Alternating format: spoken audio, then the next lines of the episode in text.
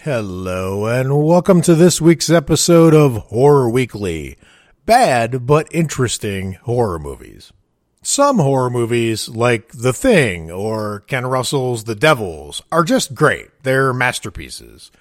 Some horror movies, like the Poltergeist remake or FeardotCom or the Psycho remake, are just bad. And not even like fun bad, just bland and boring bad. Luckily, there are a lot of so bad they're good movies as well, like Birdemic, Shock and Terror, or The Happening, that are at least so much fun to watch and just have that revelatory experience every 90 seconds of what is happening? How did this get made? What were they thinking? But today I want to explore a different and I think pretty small category that I'm going to call bad but interesting horror movies. And when I say interesting, I mean something super special buried inside, something maybe even unique or singular in the movie that almost no other horror movie or movie in general does. These are going to be movies that fail as entertainment or don't deliver on nearly anything a horror fan at least would ask from a genre film, but have that something special inside of them that makes them worth a watch and worth consideration. And let's be clear here. Bad is a subjective term. So this is my opinion on a lot of these. And it's subjective not just for the audience, right? It's also subjective for the creators. Like Stephen King considers Maximum Overdrive a bad movie. I suspect a lot of you listening right now do not think of Maximum Overdrive as a bad movie. What he means by bad is probably in terms of the craft of filmmaking or what he imagined could have been in that movie versus what ended up on the screen. But that's going to be a big part of what we're going to try to uncover here. What does the horror audience ask of their films? Some of the movies we're going to talk about, I think might even be pretty successful as movies, just not as horror movies. So let's get some ground rules out of the way. The audience asks for a few basic things from a horror movie as far as I'm concerned. They ask for the movie to be scary. they ask for the movie to be surprising in some way. They ask for it to be entertaining and or fun, and they ask for it to be clever and or memorable. So I came up with kind of an anagram to remember this. And the anagram is mess. so horror fans as for the premise of what we're going to be talking about today, want their horror movies to be a mess. That's M memorable, E entertaining, S surprising, and second S scary. The movie you make could fail in a lot of other ways, but if it really nails those four, or at least most of those four, chances are that movie is going to be embraced by horror fandom. So let's apply that new scale backwards. As the longtime admin of a horror themed social media page or pages with more than half a million followers and an admin that reads almost every comment and DM and puts a lot of care into what happens there, I can tell you that over the years, I have seen hundreds of comments about Maximum Overdrive that have all kind of been something to the effect of, I know this movie is kind of goofy in parts, but it really scared me as a kid or really got to me and I remember it when I, how it scared me when I watch it now. So scary? Check. Memorable? Check. Surprising? Have you ever seen a combined soda machine and steamroller attack in a movie before? Nope. Surprising? Check. Entertaining? Oh my God. So is Maximum Overdrive bad? As Marisa Tomei's character in My Cousin Vinny would say about Stephen King thinking it's bad, the defense is wrong. It's not bad. It's a mess. It's a four out of four on the mess scale. And that means it's awesome. So let's take up our first bad but interesting horror movie an absurd film from 1994 called Wolf. There is so much talent packed into this failure of a movie. I, I can't think of another horror movie this loaded with spectacular, gifted, just, I mean, directors, crew, cast. The only one that really jumps to mind as I'm talking about this might be Red Dragon, but I think this one eclipses it just in terms of scale. This is a movie made by Mike Nichols, who I consider one of the most intelligent people to ever lend their gifts to Hollywood. A person who made The Graduate and Who's Afraid of Virginia Woolf on top of just a pile of other great films. And this movie stars Jack Nicholson, Michelle Pfeiffer, James Spader, Christopher Plummer, Richard Jenkins, I mean, it's got Niles from Frasier, David Hyde Pierce. It's got David Schwimmer from Friends. It's got Allison Janney. It's got Oz Perkins, the director of Blackcoat's Daughter, is in this movie. And on top of all that, this movie was co-written by Jim Harrison, who, when you search him online, discover that for a period of time, he was called the greatest living American novelist. And I just want to take a brief detour here to remark on how incredible Richard Jenkins' career has been.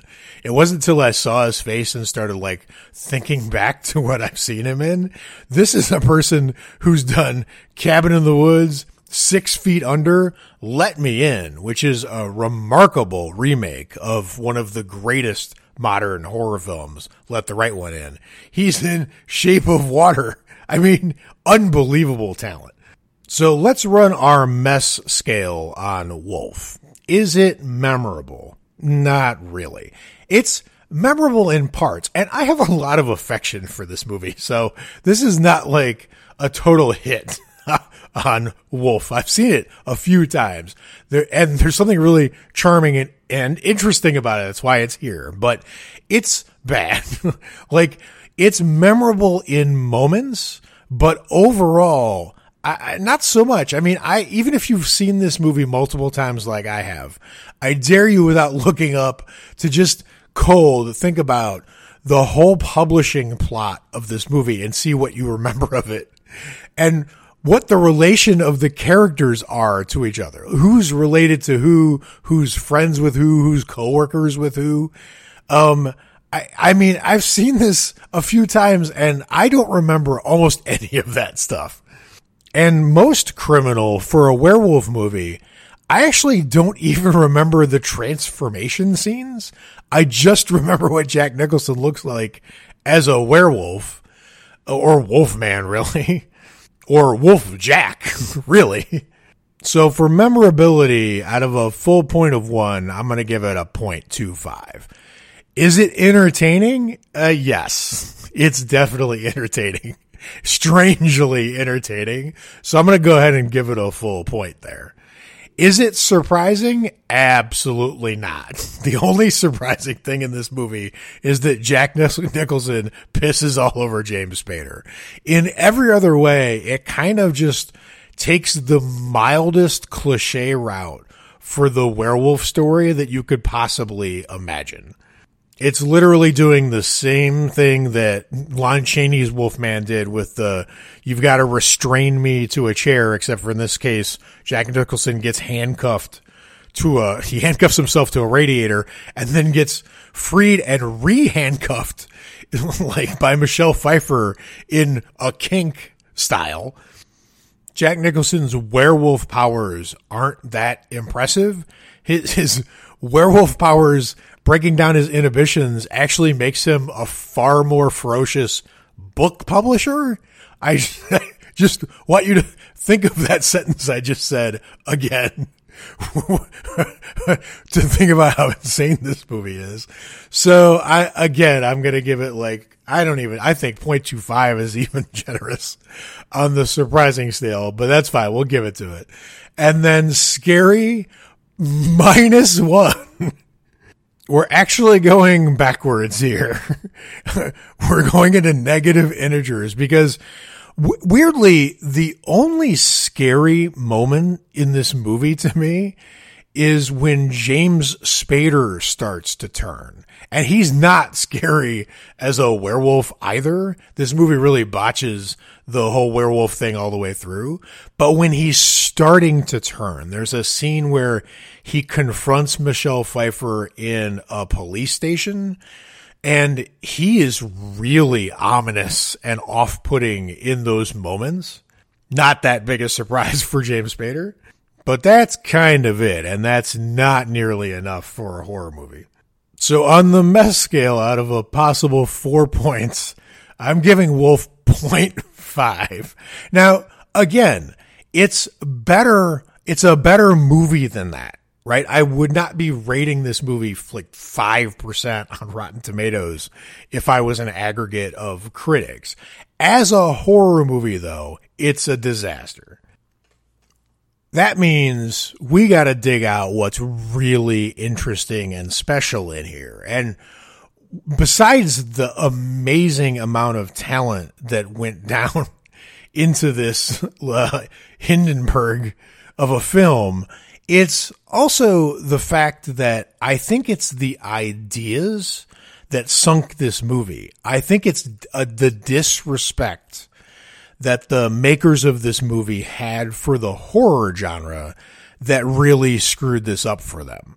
Jim Harrison, the writer of this movie, was a huge naturalist, like a big um, advocate for the outdoors. And clearly, there's a message in this movie that um, humans have lost touch with their primal nature, and we're inside with jobs that are completely foreign to what we evolved from. Where, I mean, literally, book publishing is a cartoonish version of how meek and uh, you have to be to succeed in a job like that, which is what Jack Nicholson's character's problem is, or at least this is the caricature version of it. I mean, it's basically and Hyde if you're rooting for Hyde.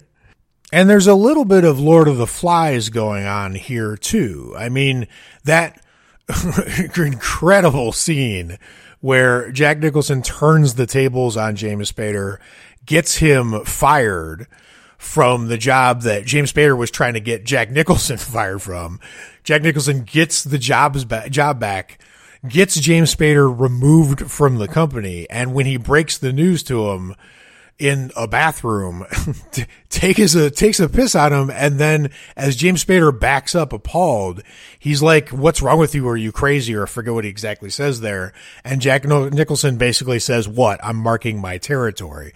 And this is really telling us that it won't take very long, no matter how evolved uh, uh people feel or how polished things get. In in the blink of an eye. everything can slip back to Savage. And this is not a super original idea on this movie's part. A lot of this is in Lon Chaney's Wolfman. When you think of his elegant cane and you think of the problematic use of Roma people in that movie and you think of the Talbot heritage and the estates and how it's played, the civilization versus things going crazy motif is already there. this movie isn't really advancing that very much, if at all, but it thinks it is. The problem with Wolf is that's all that it cares about. It does not care about the horror genre at all. It's basically renting space in the genre and then packing up and leaving as soon as the movie ends as quick as they can, like they're trying to get out of the neighborhood. And that is a very disappointing misuse of the talents of Jack Nicholson, clearly, and Michelle Pfeiffer, who was one of the most forbidding characters in any superhero film ever, and James Spader, who who might actually be what they were looking for in real life. Who knows? Seems like it a bit. Fascinatingly, I feel like the mirror image or photo negative of this is David Cronenberg, who seems to succeed when he does genre films and seems to not really connect when he doesn't. So what do I mean by that? So in this, in Wolf, Mike Nichols, who was great at like masterpiece dramas, mainstream stuff, very subversive underneath because he's incredibly smart and guy had a really restless, rebellious mind, but not for horror, I, I suspect.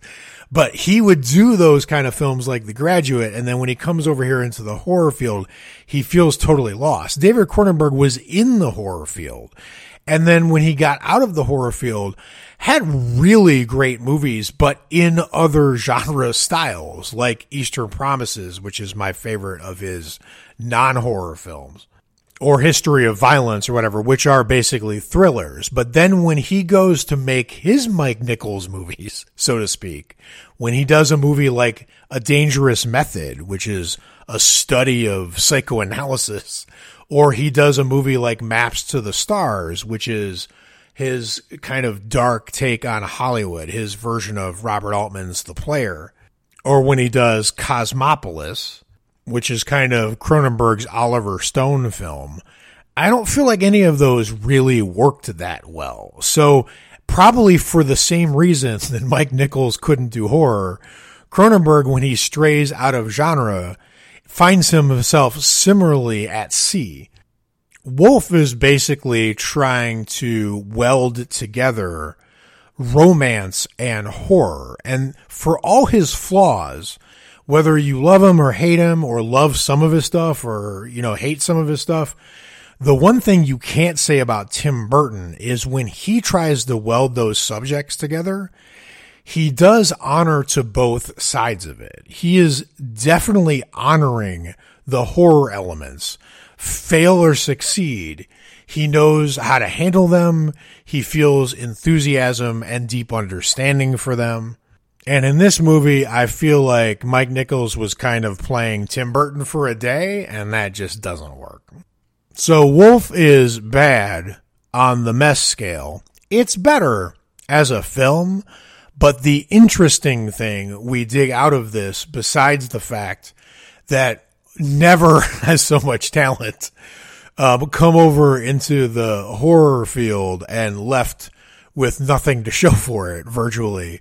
But the real special interesting thing here is that it's a movie that was conquered by its own ideas. It's, its focus on the message part of the movie is the fail. A, a, a great, like The Shining whether you love that one or hate that one, right? Like, and I suspect if you hate it, a lot of that is loyalty to the book. So let's set that aside for a second. But just in terms of its impact and legacy, what The Shining is doing is showing you things like, um, toxicity and a descent into madness and not being able to tell real from fantasy, etc. But it's not messaging those things at you. It's telling a great story and the message is also there. With Wolf, the priority went way too far on the message side and the ideas brought the whole thing down. And that's really interesting to me because I can't think off the top of my head of a horror movie that that happened to on a similar scale. That's what kind of makes this unique to me. Other ones might come, or you might be able to tell me some. And if so, please uh, message me on the Horror Weekly Facebook page or through the Instagram. But um, it's usually the opposite, right? With horror movies, they're focused way on the entertainment factor, or let's be honest, also sometimes the money making factor. And the message part of it is the really minor part if it's there at all. like they don't care. But so take Blair Witch Project, for example, which was a, you know, famously profitable film. Um, there are messages in there, and I'm sure you could have really interesting discussions about what those messages are. But I sure as hell didn't walk away from my first viewing of Blair Witch Project thinking about the message of that movie. What I thought about was the style of the movie, right? The message would come way later. Wolf is not like that. If you're at a train tracks in your car and the signs come down and the alarm bell is ringing and then the train starts to go by, you're going to watch 30 cars in the front of that train go by, all with the label message on them before you get to anything else labeled differently with the wolf train. And to me, that's what's interesting and also deadly about it. Okay, we're not going to spend much time on our next bad but interesting movie, which is 2009's The Unborn. But what's interesting about this is going to be pretty easily covered in just a few words, or, or maybe just one word or name in particular. But you'll see that in a second, and it's pretty unique in horror movie history. So I think it's worth at least a mention. The Unborn has a pretty good cast. It's Gary Oldman, Idris Elba, and Odette Annable, who does a pretty good job in this. And although some of the special effects of The Unborn are pretty terrible, there are some that are good or at least surprisingly creepy. The plot of this movie takes a wildly ambitious swing, which I think it mostly fails on, but I do have to admire and respect a movie that has as crazy a take as a main plot as this movie is going to turn out to be, especially for a relatively low budget movie. It also has a really good exorcism scene. Um, one of the better exorcism scenes of the last, I don't know, 15, 20 years certainly better than anything in the recent The Pope's Exorcist. In terms of the exorcism scene, nothing in The Unborn is better than Russell Crowe on a Vespa. And on top of all this, The Unborn is directed by David S. Goyer, who was involved mainly in the writing capacity with the Blade trilogy, the Dark Knight trilogy, and Man of Steel, among a lot else. So when you put all those elements together and then find out that the unborn last I checked was like 6% on Rotten Tomatoes. And as far as I can tell, is either loathed or completely forgotten by horror fans in general. It's kind of astounding that this movie ended up with that outcome. And why did that happen? I mean, this movie is way lower rated on Rotten Tomatoes than Leprechaun 2 Back to the Hood. So, how did Gary Oldman lose to a leprechaun with a bong? I think there's a one word explanation to this, and that word is Jumby. Yes, you heard me right. Jumby. They named the villain of the unborn Jumby. This is the demon in this movie they want us to take seriously. And if they hadn't fucked the naming of their character up so badly. I think this movie would be getting occasional articles from Fangoria or Rue Morgue saying we should reappraise this movie. It deserves a little more. It would start to get some of the traction that movies like Valentine or House of Wax remake get. But no, they went with this ridiculous moniker and crushed their own movie's fortunes. The Unborn even ends with a tease like this is going to turn into a franchise. it ends pretty similarly to like House of the Devil.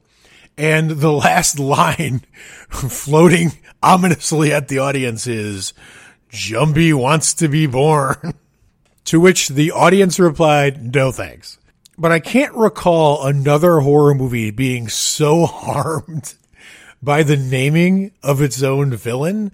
Clearly there are, this is not a quality comparison here, but it makes me wonder what would happen, what would have happened to like Nightmare on Elm Street if they, instead of naming the character Freddy Krueger, they named him like Frank Scaremare.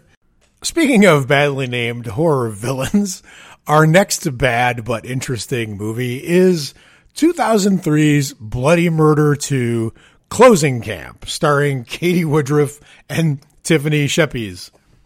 A summer camp slasher franchise featuring a villain named Trevor Morehouse. Closing Camp is the sequel to a complete Friday the 13th ripoff from 2000 called Bloody Murder. Both these movies are written by John R. Stevenson, although the second movie, Closing Camp, is directed by Rob Spera. You may find this hard to believe, but there's two interesting things going on with this bad uh, Closing Camp sequel. Um, first of all, this franchise is known, if it's known at all, for taking Jason's hockey mask and trying to use it on the covers of their posters and DVDs, etc. And apparently they got some kind of message from above saying you can't use these in the movies. So in the films themselves, Trevor Morehouse is wearing a Valentine mask and also clad in overalls. And absolutely none of this should work, let's be clear.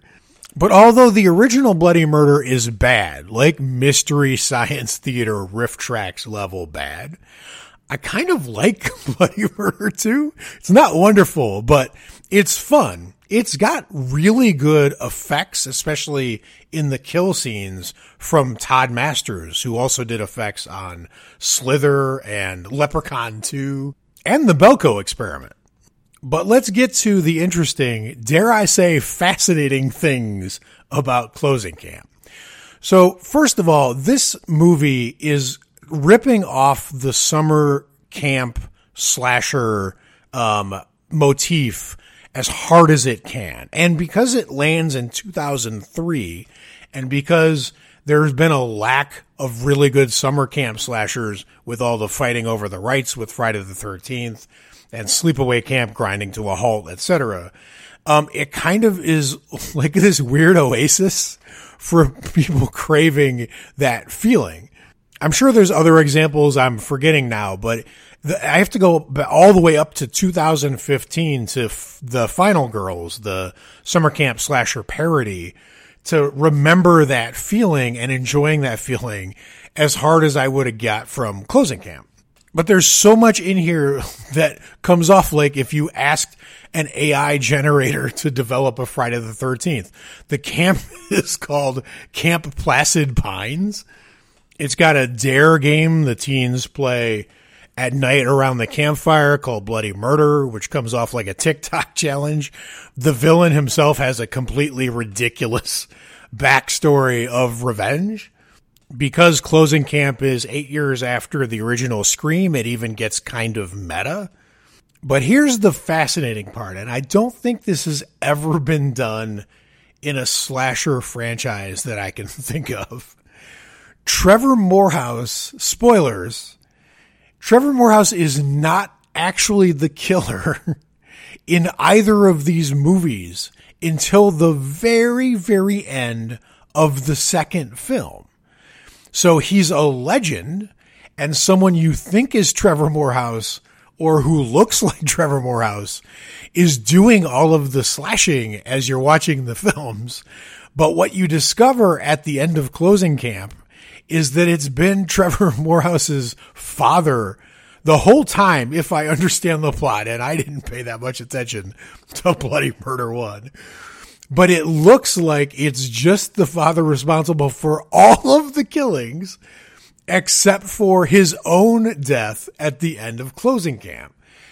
That that means that we have um, the emergence of the real Trevor Morehouse, the real slasher villain, in the last seconds of the last real entry of this franchise. And there were spin-offs and you know, stuff in the future, but it's not really the body of the franchise.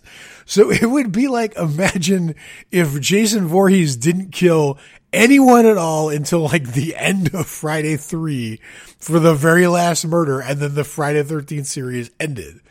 It's super bizarre, but that's what makes it so fascinating to me because it turns out the recipe, the, the structure of a teen summer camp slasher is so strong in horror terms that you can have a terribly named villain. You can have a completely ineffective villain look.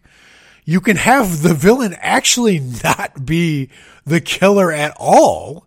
You can have it go direct to video. You can have it pretty badly written most of the time.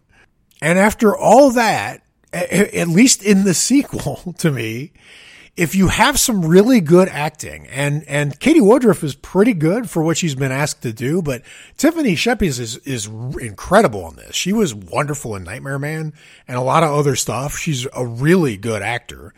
So if you have some good acting, you have people doing effects who know what they're doing, um, and you bury it in a summer camp slasher structure, you can have a really, really watchable fun movie.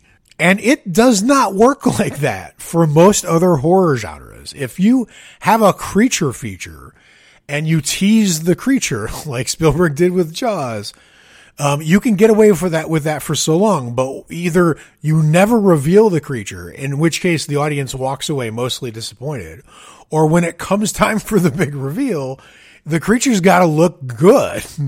And if you drop the ball on that, the movie's not going to work. If you have a who done it kind of horror movie like the Scream franchise and it comes time for the reveal of the killer or killers and the reveal is incredibly stupid, again, it's really going to damage the movie. But I think what Closing Camp reveals is that there are some horror subgenres where all you have to do is get a couple of the nuts and bolts right and the plane will fly. And I think the other fascinating thing about Bloody Murder 2 is it introduces a supernatural esque uh, touch of having the main character, Tracy, have visions of her dead brother from Bloody Murder 1.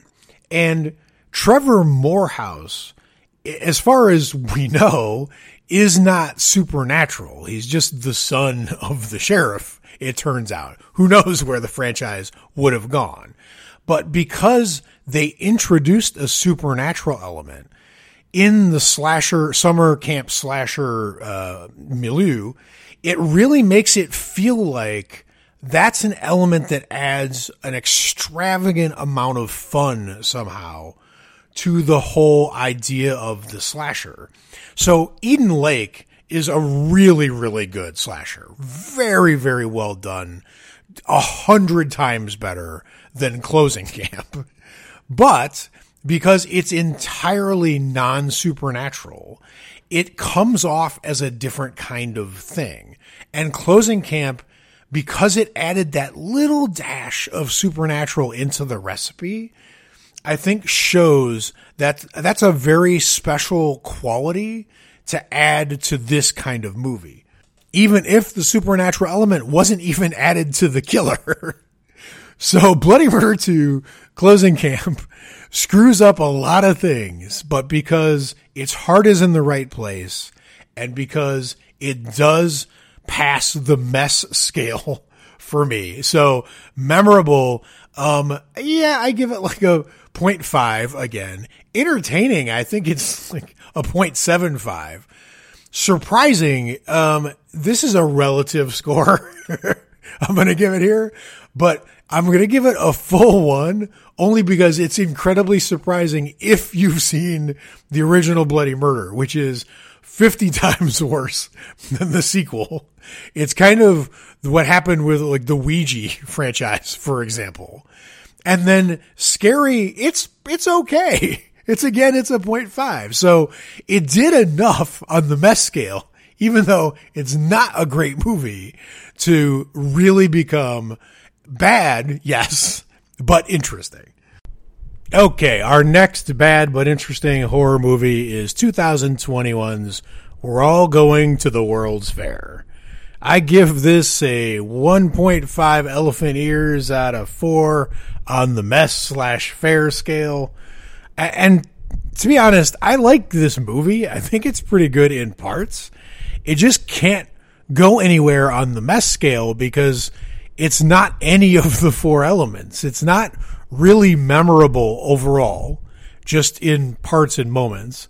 It's not entertaining so much over the stretch of its runtime.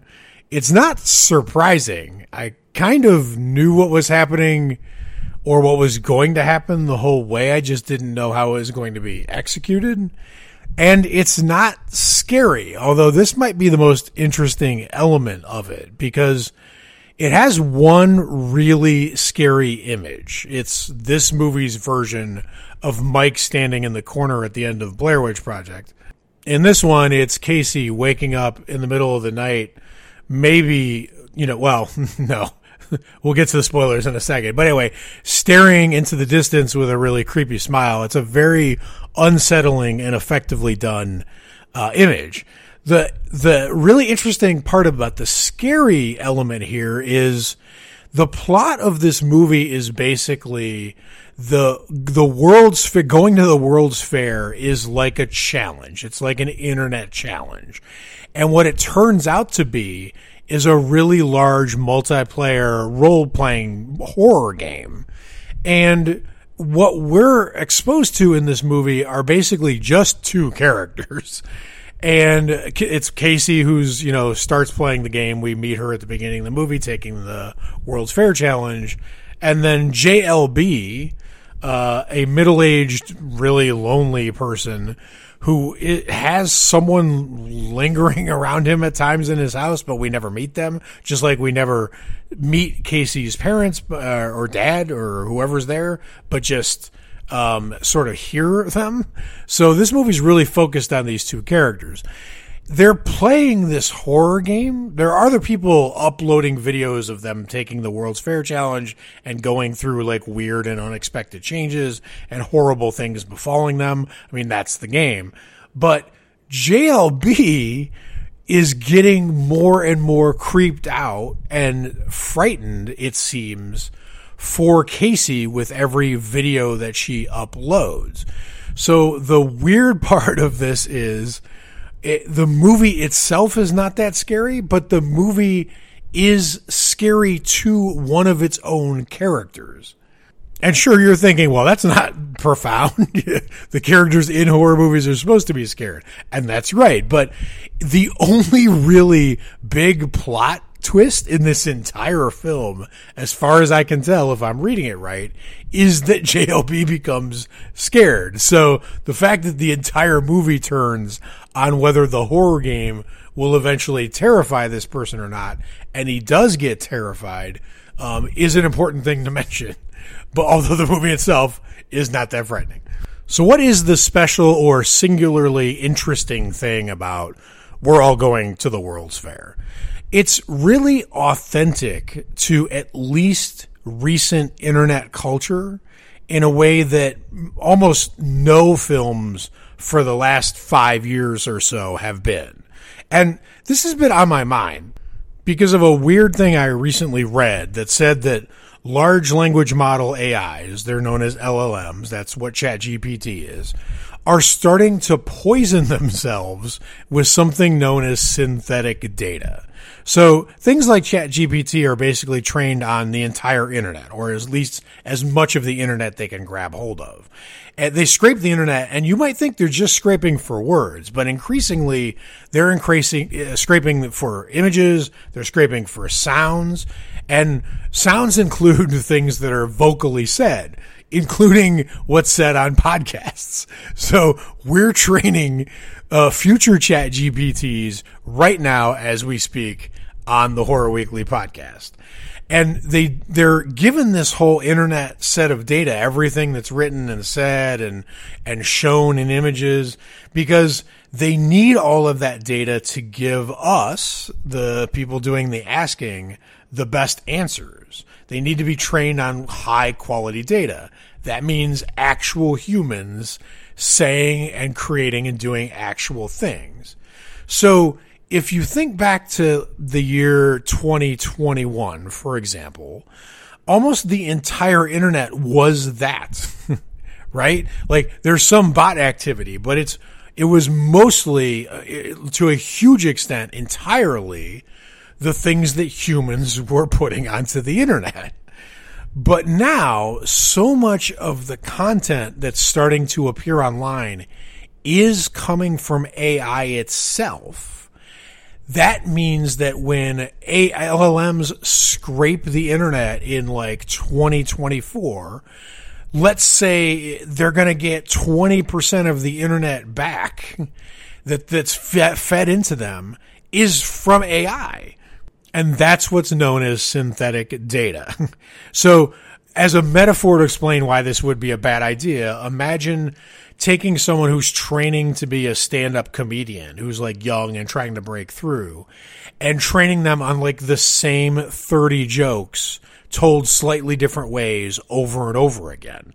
The more homogenous or the same things get, the less creative you can get training off of it.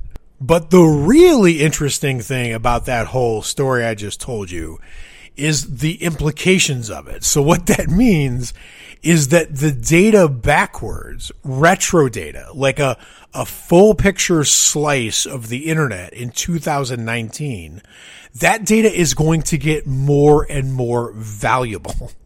So like the stuff you were posting to your social media networks and the things that you were blogging about, uh, you know, four years ago, it, because it's AI free, is going to get more and more valuable over time as the internet get, gets more and more corrupted.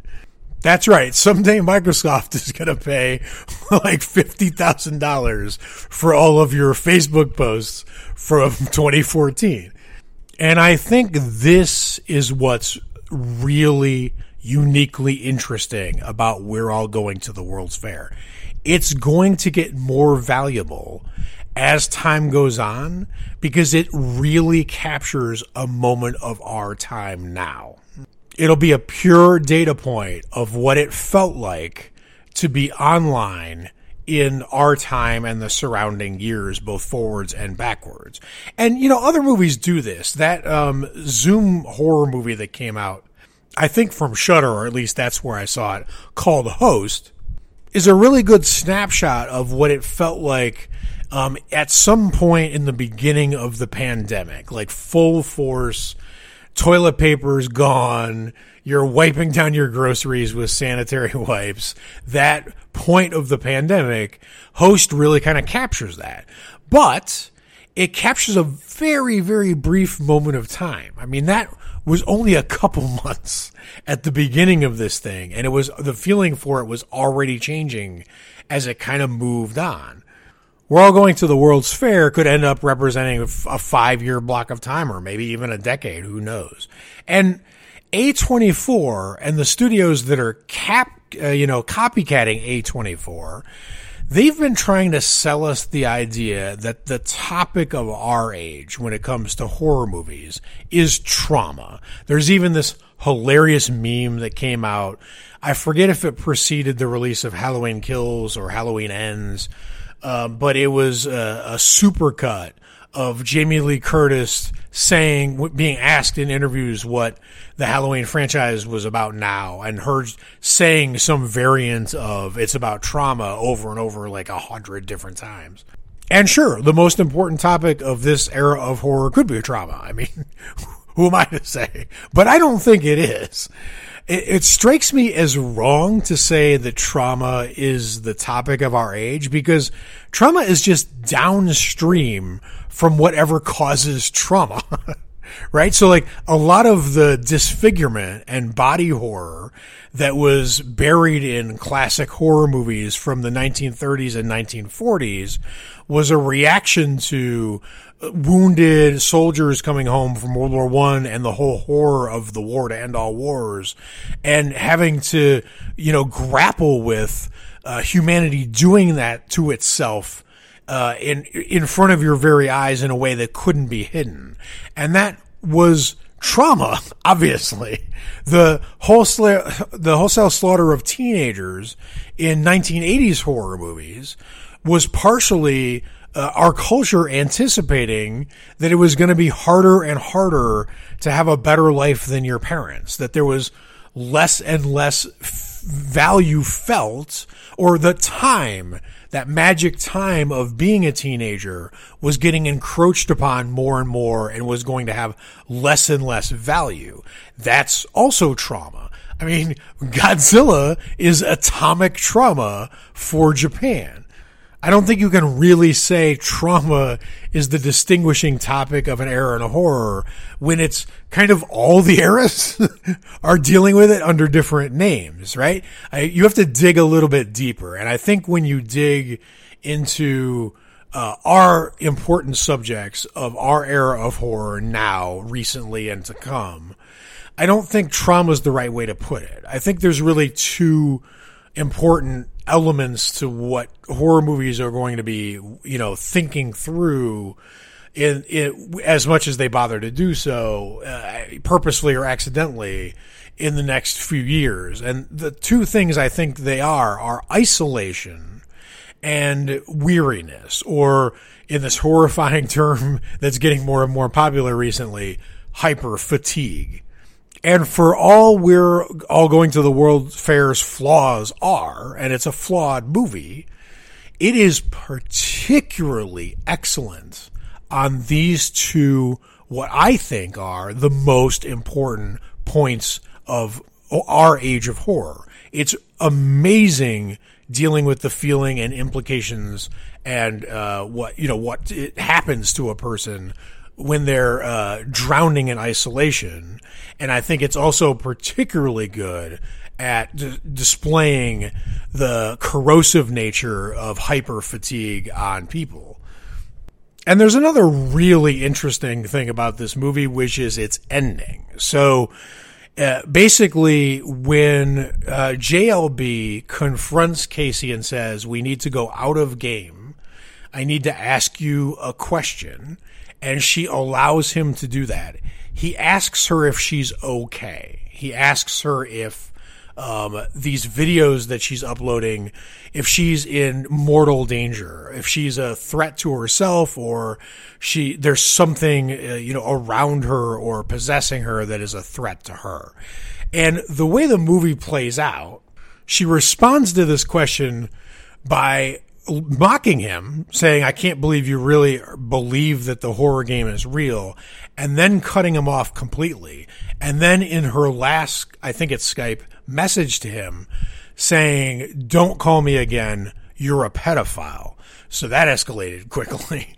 But I think everything Casey is saying is true. I think JLB let her down in in this exchange in multiple ways. One, he said he was thinking about reporting her videos and calling the cops, which she immediately has an aversion to. But uh, not only did his imagination fail to keep up with the horror game, and now he's become useless to her because now that he's broken out of the game, where's she going to go as a as a creator right she's creating these incredibly twisted short videos but if she knows that if she if it goes too far or something happens, all of a sudden she's going to end up with police at her door, um, called on her by her own collaborator. So the game can't continue. So cutting him off from that point makes sense. But it's also incredibly creepy that he's spending all this time obsessing about what's happening with this one young girl. He's a middle aged guy and he barely knows her, and she, he never even shows her his real face over Skype. She is seen on the videos. She's taking the risks. He's hiding in complete anonymity. He doesn't even reveal his full name, although hilariously, right at the end when Casey cuts him off, the very last thing she says to him is, he goes, Casey, and she goes, that's not my real name. Hangs up forever. So I love that that's the note that it ends on. But it actually doesn't end end there because the movie has I think like a full 10 minutes to go after Casey pulls the plug on this um, collaboration, so to speak. And the, we spend the entire rest of the movie with JLB in a panic, trying to recontact Casey, pacing around his house, clearly upset that he's out of the game, and looking lonely, staring into the distance, doing all kind of weird stuff. And then as we return to him, he claims in the way the movie is going to end, he tells us a story. And the story is that after a year, Casey felt bad. She recontacted him. They got together and met, you know, who knows, like in New York. I can't remember where. Um, they had like a lunch date. She apologized to him. uh, a whole bunch of corny and I think clearly not real stuff. And then the movie just ends on a shot of him looking at us or looking down depressed after he relates this, you know, revision of the Casey ending.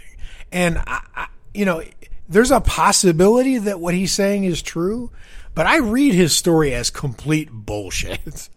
I think it's is his in-game fantasy.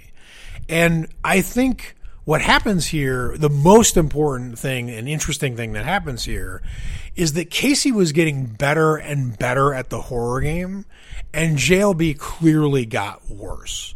So imagine if if you followed all this, if you've seen all you know World's Fair and you kind of understand what I'm talking about at this point. If you haven't, go watch it and then and see if this makes sense to you. Uh, you know what really happens here. The thought experiment to do is is Casey doing another horror game somewhere else under a different name and can't be seen by JLB. And if she is, what does that game look like? And I think what it looks like is just better versions or more interesting versions of the videos we've already seen her do. So she has evolved. Her skill has evolved. Who knows? She might actually become the kind of person that would make a movie like We're All Going to the World's Fair. What has JLB done? Well, if my interpretation is right, and this story that he tells us at the end of the movie is his new version of the game, it's fucking terrible. First of all, there's no video. There's no creativity. He's not doing the things that Casey's doing.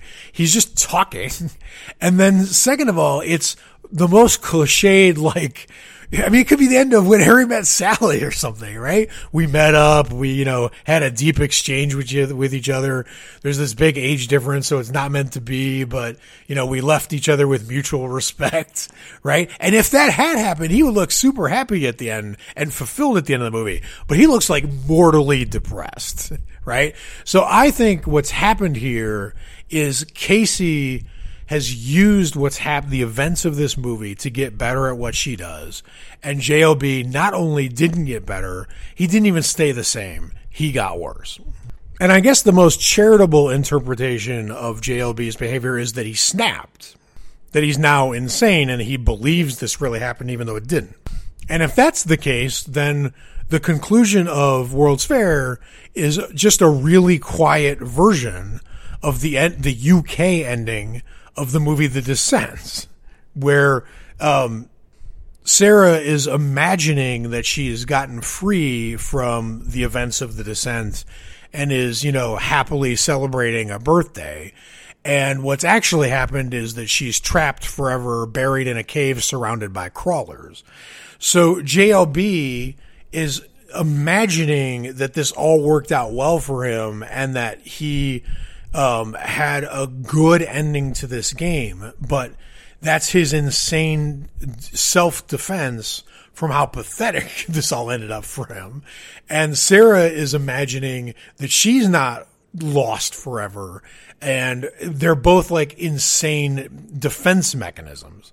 It also feels very similar to the very ending of the Black Mirror episode USS Callister when uh, the humans who got injected into a video game finally vanquish their uh, enemy, the person who put them in there. But now they're stuck in the video game, and they come across the first gamer in the game, and the gamer basically treats them like he's a space pirate, chases them away, and they flee, and then he's left alone and sighing, saying, "You better run! I'm the king of space." And then there's just no one around, right? That loneliness at the end and that loss of a chance. He could have talked. That gamer in USS Callister could have talked to the first human beings in history to ever really get inserted into a video game. And instead, he chased them away because they weren't willing to trade like, you know, 500 gold space bars with him or something. And now he's just all alone. Alone, just as badly alone as JLB is at the end of World's Fair. So again, World's Fair isn't bad as a movie. Anna Cobb is actually spectacular in it. And I think the director is really skilled. It just feels like the kind of movie that was born to be a documentary and somehow got turned into a feature length fictional horror film. But whatever, it's pretty good. It's just bad on the mess scale. So it's bad as a horror movie to me, but it's going to have a very interesting place in the horror genre that might get bigger and bigger as time goes on because of how well it handled some very, very important elements of what makes horror movies feel early to mid 2020s. And it has a really interesting message, even if the movie just barely is whispering that message to you as the credits roll. I would love to know what movies, horror movies you find, or movies, whatever, you find bad but interesting. Not bad but fun. um, not, not, like Plan 9 from outer space. I mean, it could be, but you, there have to be something interesting to it, right? Um, not bad movies that you enjoy, but mad, bad movies that still did something so good inside of them that despite the fact that there's badness around them, they're still a delicious treat somehow in, you know, intellectually, right? So let us know at the Horror Weekly either Facebook page or the Instagram page. The Facebook is just Horror Weekly. The Instagram is Horror Weekly Pod. Also, uh, we're just about to launch uh, on the new platform called Threads. So Threads is the Twitter alternative that is being launched out of Instagram. So I would love for you to seek and find us there once you make a Threads account. It's going to be really interesting and we're definitely going to be spending a lot of time there and we're definitely going to be getting into a lot of discussions there because it's supposed to be a very verbal platform, less, it's like Twitter, right? So join us there if you can. Also, just real quick, we've determined our new review and rating goal. So it's not about numbers this time. It turns out that the average horror podcast is rated 4.5 on Apple and Spotify. We're sitting at 4.7 right now. That's great, but we are just a couple reviews away from 4.8. That's out of five. And for every little notch that you go up, um, you get treated better as a podcast. And, and I, I can't, like, it's uh, not really about the competing with other entities or whatever. It's more about the fact that there's gotta be, we're doing it for the fun of it, actually. But when you're that close to it getting a little bit easier to be discovered, you just want to get there. So if you haven't given a rating yet and you could get us over the top, uh, we would deeply appreciate it. That's it. We're recording this on the 4th of July, so hope you had a amazing holiday and we will see you next Wednesday. Until then, have a great horror week.